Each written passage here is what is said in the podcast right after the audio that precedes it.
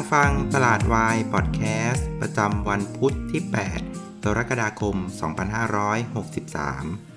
รายการที่จะทำให้คุณเข้าใจตลาดเข้าใจหุ้นแล้วก็พร้อมสำหรับการลงทุนในวันพรุ่งนี้ครับ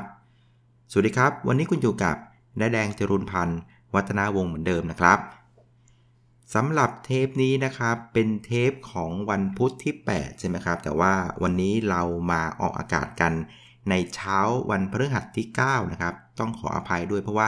เมื่อวานช่วงเย็นเนี่ยผมติดธุระบางอย่างนะครับก็เลยเรียกว่าเตรียมข้อมูลไม่ทันนะครับเรามาเจอกันในวันพฤหัสดีกว่าจะได้มีเวลาเตรียมข้อมูลจะได้ได้ข้อมูลที่ดีที่สุดให้กับเพื่อนๆนะครับก็ยังไงก็ขออภัยละกันที่ทำให้ข้อมูลมันช้ากันไปประมาณสักสิบสองชั่วโมงนะครับแต่ก็เรียกว่าทันตลาดเปิดแล้วกันนะนะครับเอาละนะครับเรามาดูตลาดหุ้นกันนะครับเมื่อวันพุธนะครับก็ตลาดหุ้นปิดลบไปสิบเอ็ดจุดนะครับปิดที่ หนึ่งพันสามร้อยหกสิบสอง ก็ติดลบไป ศูนย์จุดแปดเปอร์เซ็นต์ ก็ถือว่าดูไม่ค่อยดีนะฮะเพราะว่าสวนทางกับเอเชียนะครับคือเอเชียส่วนใหญ่นะมันก็มีบวกๆลบๆผสมกันนะครับแต่ว่าโดยเฉลี่ยเนี่ยมันออกอยู่ในโทนบวกนะครับแต่เราประเทศเดียวเนี่ยลงมาติดลบเลย ศูนย์จุดแปดเปอร์เซ็นต์ นะครับแล้วความที่มันดูไม่ดีในโดยเฉพาะในสองวันนี้ก็คือว่าในสายของสายเทรดนะเทรดเดอร์นะคือ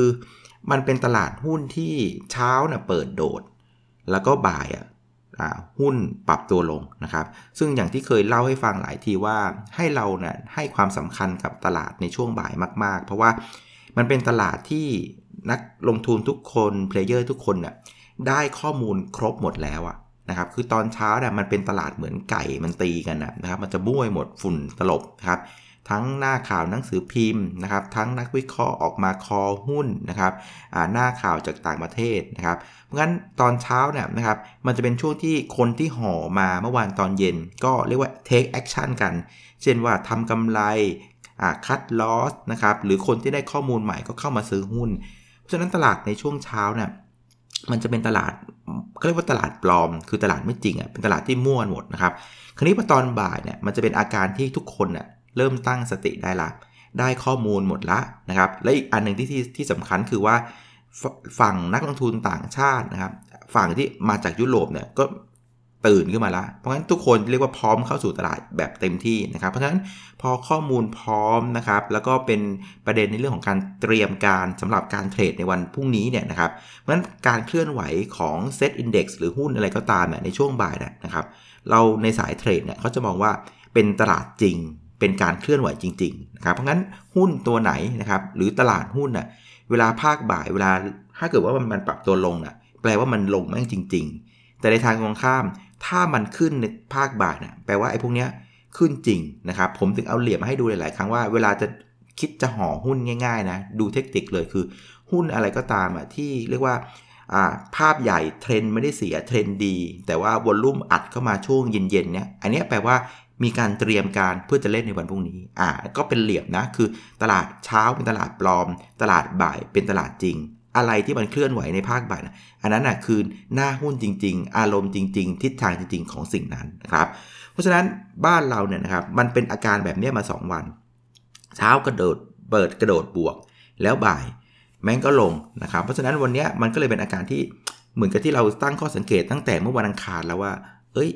วันอังคารเนี่ยมันเป็นวันที่โมเมนตัมที่เรามาจากวันศุกร์ที่แล้วใช่ไหมครับแล้วก็วันจันทร์เราหยุดชาวบ้านก็บวกกัน ห้าเปอร์เซ็นต์ แต่พอวันอังคารเนี่ยเรามาในลักษณะว่าโมเมนตัมเราดีมากอ่ะเมื่อวันอังคารเราก็ยังคิดว่าอย่างน้อยเราต้องมีบวก หนึ่งเปอร์เซ็นต์ ในกระเป๋าแต่สุดท้ายวันอังคารหุ้นมาซุดพรวดเลยสิบแปดจุดในช่วงบ่ายนะครับคราวนี้เราก็เลยต้องบอกว่าเอ๊ะสงสัยต้องมานั่งคิดใหม่แล้วอาการหุ้นเรามันแปลกๆมากนะครับคราวนี้พอวันพุธเมื่อวานปรากฏว่าอาการมันทำซ้ำกับเหมือนกับวันอังคารเลยเช้าเปิดกระโดดมายืนเขียวนะครับแล้วก็ตอนบ่ายก็กลับมาพรวดลงอีกแล้วนะครับจากกระโดดเปิดกระโดดบวกเจ็ดจุดตอนเช้านะตอนบ่ายเซเซเซปุ๊บพอประมาณสักเกือบเกือบสี่โมงอ่ะเริ่มพรวดเลยนะครับก็แถมไม่มีปัจจัยอะไรใหม่ๆเข้ามาด้วยนะครับเพราะอาการแบบเนี้ยเป็นอาการที่ไม่น่าไว้วางใจจริงๆสำหรับตลาดหุ้นอันนี้ต้องยอมรับนะครับซึ่งผมเข้าใจว่าเพื่อนๆนะรายการตลาดวายน่าจะเอาอยู่นะเพราะว่าแผนเทรดที่ผมให้ไว้เนี่ยเราก็เราก็มองเห็นจุดนี้แหละว่าตลาดมีความเสี่ยงมากนะครับเมื่อวานเราก็เลยให้แผนเทรดว่า ช็อตเทอมเทรดดิ้งนะนะครับที่เข้ามาเล่นตั้งแต่ หนึ่งพันสามร้อยสามสิบสาม เนี่ยนะครับผู้อ่าให้ใช้แนวหนึ่งพันสามร้อยเจ็ดสิบเป็นแนวสำคัญเลยหลุดคือเลิกนะครับซึ่งเข้าใจว่าน่าจะหนีกันทันนะตอนประมาณสักเกือบเกือบสี่โมงนะครับส่วนเพื่อนๆที่เป็นสายโมเมนตัมนะครับระยะกลางนะครับก็ให้แผนไว้ว่าถ้าใครที่มีหุ้นนะครับหลุดหนึ่งพันสามร้อยเจ็ดสิบเลิกถอยออกมานะครับทำกำไรกันนะครับส่วนคนที่ไม่มีหุ้นนะครับหนึ่งพันสามร้อยเจ็ดสิบเราไม่เข้าอยู่แล้วนะครับโซนที่น่าเข้าที่สุดคือใกล้ๆหนึ่งพันสามร้อยห้าสิบตรงนั้นจะเป็น risk reward ที่ได้เปรียบนะครับก็เข้าใจว่าแผนเหล่านี้นะครับน่าจะช่วยให้เพื่อนๆเอาตัวรอดได้ในเมื่อวานนี้นะครับคราวนี้วันนี้นะครับเข้าไปดูเข้าไปดูกราฟอ่ะจะเห็นว่าวันนี้มีความสำคัญนะเพื่อนๆเฝ้าบริเวณ หนึ่งพันสามร้อยหกสิบ ไปเลยแต่ว่าไม่ได้ให้เฝ้าซื้อนะแต่ให้เฝ้าดูเฉยๆเพราะว่าถ้าไปดูภาพเซตเนี่ยมันจะเป็นภาพที่เซตอินเด็กซ์เองเนี่ยเป็นแท่งแดงนะลงกันมาแล้วสามวันติดติดเลยนะครับสามวันติดนะครับแล้วไอบริเวณแนวรับสำคัญวันนี้นะครับมันก็คือหนึ่งพันสามร้อยหกสิบนะครับถ้าเพื่อนมองไปทางซ้ายมือนะบริเวณเนี้ยนะครับสักช่วงสักอ่าสองเดือนที่ผ่านมานะมันจะเป็นมีแท่งเทียนปั๊มอยู่ตรงเนี้ยเยอะมากเลยนั่นหมายความว่าวันนี้เนี่ยนะครับถ้าหนึ่งพันสามร้อยหกสิบเนี่ยเอาไม่อยู่นะนะครับหลุดออกมาเนี่ยมันมีโอกาสที่จะเปลี่ยนเป็นเทรนด์ลงได้เลยนะระมัดระวังนิดนึงนะครับซึ่งแนวรับถัดไปถ้าหนึ่งพันสามร้อยหกสิบเอาไม่อยู่เนี่ยนะครับถัดไปก็หนึ่งพันสามร้อยห้าสิบ หนึ่งพันสามร้อยสี่สิบแต่ว่าใจผมนะผมก็เชียร์ให้หนึ่งพันสามร้อยหกสิบช่วยเอาให้อยู่เถิดนะครับเพราะว่าก็เป็นห่วงนะผมคิดว่าตรงเนี้ยมันน่าจะ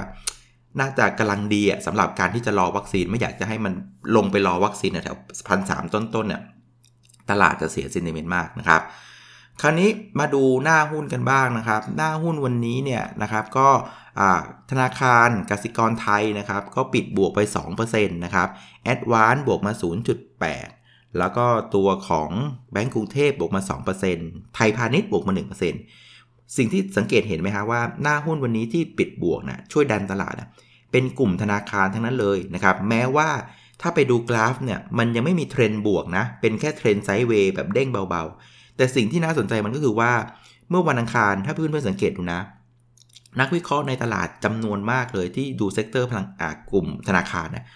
ออกมาปรับประมาณการลงนะครับออกมาพรีวิวผลประกอบการไตรมาสสองกลุ่มธนาคารออกมาเละเทะเลยนะครับอย่างนักวิเคราะห์ผมเนี่ยก็คาดว่าไตรมาสสองในกลุ่มธนาคารกำไรจะหดตัวลงถึง สามสิบหกเปอร์เซ็นต์ นะครับเทียบกับปีที่แล้วกสิกรไทยตัวเดียวเนี่ยนะครับจะหดไปประมาณสัก หกสิบเปอร์เซ็นต์ เทียบกับปีที่แล้วคือความน่าสนใจมันอยู่ที่ว่านักวิเคราะห์ในตลาดอ่ะออกมาเรียกว่าปรับประมาณการลงนะครับคาดการงบไตรมาสสองพังนะครับแต่สิ่งที่เราเห็นคือเอ้ยหุ้นกลุ่มธนาคารไม่ลงละเฮ้ยนะครับแถมวันนี้เริ่มแบบเด้งเบาๆแม้ว่าไม่มีเทรนด์นะอันเนี้ยมันก็น่าสะท้อนว่าไอ้กลุ่มพวกเนี้ยสงสัยมันจะสะท้อนความเลวร้ายชั่วร้ายทั้งหมดของงบไตรมาสสองมาแล้วนะครับมันถึงสามารถยืนแข็งได้แถมวันเนี้ยช่วยประคองตลาดด้วยนะคือวันนี้ถ้าธนาคารลงต่อนะโอ้โหผมว่าตลาดหุ้นหลุดหนึ่งพันสามร้อยหกสิบไปแล้วนะครับอันเนี้ยเป็นจุดที่น่าสนใจเป็นจุดที่สายที่จะเป็นโมเมนตัมสายเทรดนะอ่าลองเฝ้ากลุ่มธนาคารนิดนึงแล้วกันนะครับคือถ้ามันยืนแบบนี้ได้เนี่ยสงสัยถ้าเกิดงบออกมาปรากฏว่าไม่ได้แย่ตามคาดนะมีโอกาสกลับตัวได้เร็วๆเช่นกันนะเฝ้าไว้ก่อนนะกลุ่มธนาคารนะครับส่วนในชุดที่กดตลาดนะครับก็สามตัวใหญ่ก็จะเป็นตัวของ เอ โอ ที ลบไป สามเปอร์เซ็นต์ ปตทลบไปสองนะครับปตทสผลบไป สามเปอร์เซ็นต์ นะครับในรายของปตทปตทสผเนี่ยผมว่าไม่ได้น่าแปลกใจนะคือไอ้ชุดตัวเนี้ยถ้าเพื่อนๆตามหุ้นมาตลอดจะเห็นว่าไอ้สองตัวเนี้ยบวกๆลบๆกันมานานมากแล้วนะครับไม่ค่อยมีเทรนด์ไม่ค่อยมีโมเมนตัมเท่าไหร่แต่ไอ้สิ่งที่ผมน่าเป็นห่วงที่สุดอ่ะก็คือตัวของ เอ โอ ที นี่แหละนะครับเอ โอ ที เนี่ยแปลกเลยต้องยอมรับว่าแปลกนะครับเพื่อนๆไปดูสังเกตดูนะ เอ โอ ที ทำเหมือนเซตเลยคือเป็นแท่งสีแดงลงติดกันมาสามวันติดต่อกันเลยนะครับแล้วก็มันก็หลุดแนวรับสำคัญละนะครับที่บริเวณห้าสิบเก้าบาทถ้วนนะครับถ้าเป็นภาพของเซตก็คือแนวรับ หนึ่งพันสามร้อยเจ็ดสิบ นะอันนั้นเป็นแนวสำคัญถ้าเป็น เอ โอ ที ก็แนวสำคัญคือห้าสิบเก้าบาทถ้วนเฮ้ยอาการ เอ โอ ที เนี่ยแทบว่าจะเป็นตัวแทนของเซตได้เลยนะนะครับแนวรับถัดไปของ เอ โอ ที อ่ะคือห้าสิบเจ็ดบาทถ้วนนะครับเมื่อเมื่อวันเมื่อวานน่ะปิดที่ห้าสิบเจ็ดบาทห้าสิบวันนี้ห้าสิบเจ็ดบาทถ้วนต้องเด้งนะถ้าไม่เด้งอ่ะเหนื่อยเลยล่ะนะครับเพราะว่าแนวรับถัดไปค่อนข้างลึกนะประมาณห้าสิบสี่บาทซึ่งความแปลกของ เอ โอ ที คือนอกจากมันจะลงมาสามวันติดแล้วที่ผมรู้สึกเอ๊ะแปลกๆคือในแง่ของการข่าวอ่ะจริงๆ เอ โอ ที ถือว่าข่าวมันโอเคนะ คือในช่วงวีคสองวีคที่ผ่านมานะมันเป็นข่าวในลักษณะว่าการเดินทางในประเทศการท่องเที่ยวในประเทศมันเริ่มกลับมาเดินละนะครับแต่ว่าอย่างที่เคยเล่าให้ฟังหลายครั้งว่าการบินในประเทศเนี่ยมันไม่ค่อยช่วย เอ แอล ที เท่าไหร่เพราะว่าหนึ่งคือวอลลุ่มเนี่ยหลักๆของ เอ แอล ที ที่ทุกวันเนี่ยก่อนหน้านี้ที่โควิดจะบุกอ่ะ หกสิบเปอร์เซ็นต์ ของทราฟฟิกอ่ะมันมาจากเส้นทางบินระหว่างประเทศหมดเลยนะครับอันที่สองคือค่าธรรมเนียมที่เก็บนะครับผู้โดยสารเนี่ยนะครับเส้นระหว่างประเทศอ่ะมันได้เยอะไงหัวละเจ็ดร้อยแต่ถ้าบินในประเทศเนี่ยได้แค่หัวละหนึ่งร้อยนะเพราะฉะนั้นจริงๆการข่าวในประเทศอ่ะการบินในประเทศถือว่าเป็นข่าวดีกับ เอ แอล ที แต่ว่ามันไม่ได้เป็นข่าวดีที่มีนัยสำคัญนักแต่มันก็เป็นข่าวดีไงนะครับส่วนประเด็นของต่างประเทศระหว่างประเทศเองเนี่ยทางการก็อยู่ระหว่างพิจารณาในเรื่องของการทำ travel bubble เนี่ยที่บอกว่าใช้เวลาประมาณสองอาทิตย์ใช่ไหมเพราะในเชิงของการข่าวอ่ะผมว่ามันไม่ได้เป็นการข่าวที่แย่นะของ เอ แอล ที แต่การที่หุ้นลงมาสามวันติดแบบเนี้ยนะครับอาจจะแปลว่าการข่าวโอเคแต่การงบการเงินสงสัยจะไม่โอเคนะครับคือราคาหุ้นอ่ะมันมันเหมือนสะท้อนออกมาว่าสงสัยงบ เอ แอล ที รอบเนี่ยคือทุกคนก็คาดไว้แล้วอ่ะว่ามันขาดทุนแต่มันลงแบบเนี้ยสงสัยจะขาดทุนมากกว่าคาดหรือเปล่าไม่แน่ใจนะครับเดี๋ยวตัวเลขจะเป็นตัวเฉลยคำตอบแต่ว่าดูอาการหุ้นแล้วไม่น่าไว้วางใจเลยนะครับก็วันนี้นะห้าสิบเจ็ดนะต้องเด้งนะครับคือถ้าใครรับความเสี่ยงได้สูงนะอาจจะเออลองบิดล้อห้าสิบเจ็ดทั่วแล้วกันถ้าเด้งก็เด้งแล้ววะนะครับแต่ถ้าไม่เด้งก็ไปเจอกันห้าสิบสี่นะครับซึ่งแต่ว่าคนที่มีหุ้นอยู่แล้วนะผมว่าก็ไม่ค่อยน่ากลัวนะต้นทุนที่ต่ำกว่าหกสิบผมว่ามันน่าจะอยู่ในโซนนี้แหละนะครับหกสิบถึงห้าสิบเนี่ยเป็นโซนที่โซนรอวัคซีนแล้วกันนะครับแต่ว่าใครที่มาเริ่มต้นซื้อแถวๆสักหกสิบหรือห้าสิบเก้า ห้าสิบแปดเนี่ยอาจจะเสียเปรียบนิดนึงนะครับแต่ว่าภาพใหญ่ๆภาพยาวๆทุกคนก็รู้หมดว่าหุ้นตัวนี้มันเป็นหุ้นดีนะครับเพียงว่าวันนี้มันเจออีเวนต์โควิดก็อดทนหน่อยละกันนะครับส่วนอีกประเด็นนึงที่ไม่พูดถึงไม่ได้นะครับเมื่อวานเนี่ยก็จะเป็นตัวของถุงมือยางนะครับบางคนก็บอกถุงมือทองคำไปละสีตังโกรฟนะครับ เอส ที จี ที นะครับก็เมื่อวานน่ะมีประชุมนักวิเคราะห์ช่วงประมาณก่อนเที่ยงนะนะครับซึ่งก็เป็นอย่างที่คาดนะว่าการประชุมรอบเนี้ยคงจะเป็นการประชุมที่ผู้บริหารก็ออกมาให้ข้อมูลในเชิงบวกนะครับคือตัวของราคาเฉลี่ยนะครับ average selling price ของถุงมือเนี่ยนะครับยังคงอยู่ในทิศทางที่ดีมากนะครับเพราะว่าอะไรเขาบอกว่าแมคานิซึมในการกำหนดราคาถุงมือเนี่ยมันจะกำหนดการล่วงหน้าประมาณสักสองเดือนนะครับไอ้งบการเงินไตรมาสหนึ่งที่ออกมาแล้วไอ้สี่ร้อยกว่าล้านเนี่ยนะครับราคาถุงมือเนี่ยมันเป็นราคาที่ถูกกำหนดมาร์กกันตั้งแต่ประมาณสักพฤศจิกาธันวาปีที่แล้วเพราะฉะนั้นก็พูดง่ายว่าไอ้งบไตรมาสหนึ่งที่ออกมาดีเนี่ยมันยังไม่ได้สะท้อนประเด็นของโควิดเลยนะครับไอ้ประเด็นของโควิดเนี่ยเราจะมาเริ่มเห็นกันตอนของช่วงไตรมาสสองนะครับงบไตรมาสสองซึ่งเขาจะออกประมาณสิบสี่สิงหานะครับซึ่งนะครับก็มันก็มีการโค้ดราคาถุงมือกันประมาณช่วงมีนาอ่าเมษานะครับเพราะงั้นราคาเฉลี่ยของถุงมือเนี่ยมันจะเริ่มปรับตัวขึ้นตั้งแต่เฉลี่ยในไตรมาสสองขึ้นละนะครับแล้วมันจะโคตรจะโดดเด่นมากๆก็คือช่วงของไตรมาสสามกับไตรมาสสี่ช่วงช่วงนั้นนะนะครับเป็นการโคตรราคาบนโควิดมันบุกเต็มรูปแบบนึกออกมั้ยเพราะฉะนั้นราคาเฉลี่ยของถุงมือเนี่ยนะมันจะเริ่มปรับตัวเร่งขึ้นนะมันจะเริ่มขึ้นตั้งแต่ไตรมาสสองแล้วจะไปเร่งแรงๆช่วงของไตรมาสสาม สี่นะอาการมันจะเป็นแบบนี้นะครับแต่ว่านะครับประเด็นเนี้ยนะครับมันทำให้เราได้เรียนรู้อย่างนึงเลยคือว่าหุ้นตัวเนี้ยนะครับราคาจองมันอยู่ที่สามสิบสี่บาทนะครับแล้วก็ราคาเหมาะสมโดยเฉลี่ยนะครับของตลาดคอนเซนซัสเนี่ยนะตอนที่ ไอ พี โอ กันนะอยู่ที่สี่สิบห้าบาทบวกลบนะครับแต่ว่ามันเปิดมาวันแรกเนี่ยมันเปิดไปที่ห้าสิบห้าบาทแล้วมันก็วิ่งไปเจ็ดสิบบาทนะครับแล้วมันก็ไปเริ่มแกว่งตัวแถวๆเจ็ดสิบบาทบวกลบมาสองวันละนะครับสังเกตดูไหมคือราคาหุ้นน่ะวิ่งแซงราคาตามปัจจัยพื้นฐานของตลาดคอนเซนซัสนะนะวิ่งไปเจ็ดสิบบาทคอนเซนซัสอยู่สี่สิบห้าแล้วแกว่งตัวรอนะอันเนี้ยมันเป็นการอาการลักษณะว่าราคาหุ้นนะครับตลาดหุ้นน่ะมั่นใจในปัจจัยพื้นฐานมากคือเล่นนำคอนเซนซัสไปเลยไปรออยู่ที่เจ็ดสิบบาทนะครับเพื่อรออะไรรออีเวนต์ว่าเดี๋ยว ไอ พี โอ เสร็จปั๊บเริ่มมีการประชุมนักวิเคราะห์ก็จะมีการเปิดเผยข้อมูลของราคาถุงมือเฉลี่ยที่มันปรับตัวขึ้นอย่างเหนือความคาดหมายกว่าที่ตลาดคาดไว้ไงอ่ะอันนี้มันเป็นการเล่นมารออีเวนต์ในการประชุมนักวิเคราะห์พอวันนี้มีการประชุมนักวิเคราะห์ออกมานะครับทิศทางก็เป็นอย่างที่ตลาดคาดไว้คือราคาถุงมือมันปรับขึ้นไปแล้วซึ่งทุกคนสามารถหาข้อมูลเหล่านี้ได้จากที่ต่างประเทศนะอย่างผมเองเนี่ยผมเห็นข้อมูลที่มาเลเซียเนี่ยเรารู้เลยว่าราคาถุงมือมันปรับขึ้นมาสักพักนึงแล้วมันมากกว่าที่ตลาดคาดนะครับเพราะฉะนั้น การลักษณะเนี้ยนะมันเป็นลักษณะที่หุ้นน่ะมันขึ้นมารออีเวนต์ละมันรู้ล่วงหน้าแล้วว่าตัวของตลาดอ่ะทำประมาณการต่ำเกินไปคราวเนี้ยพอ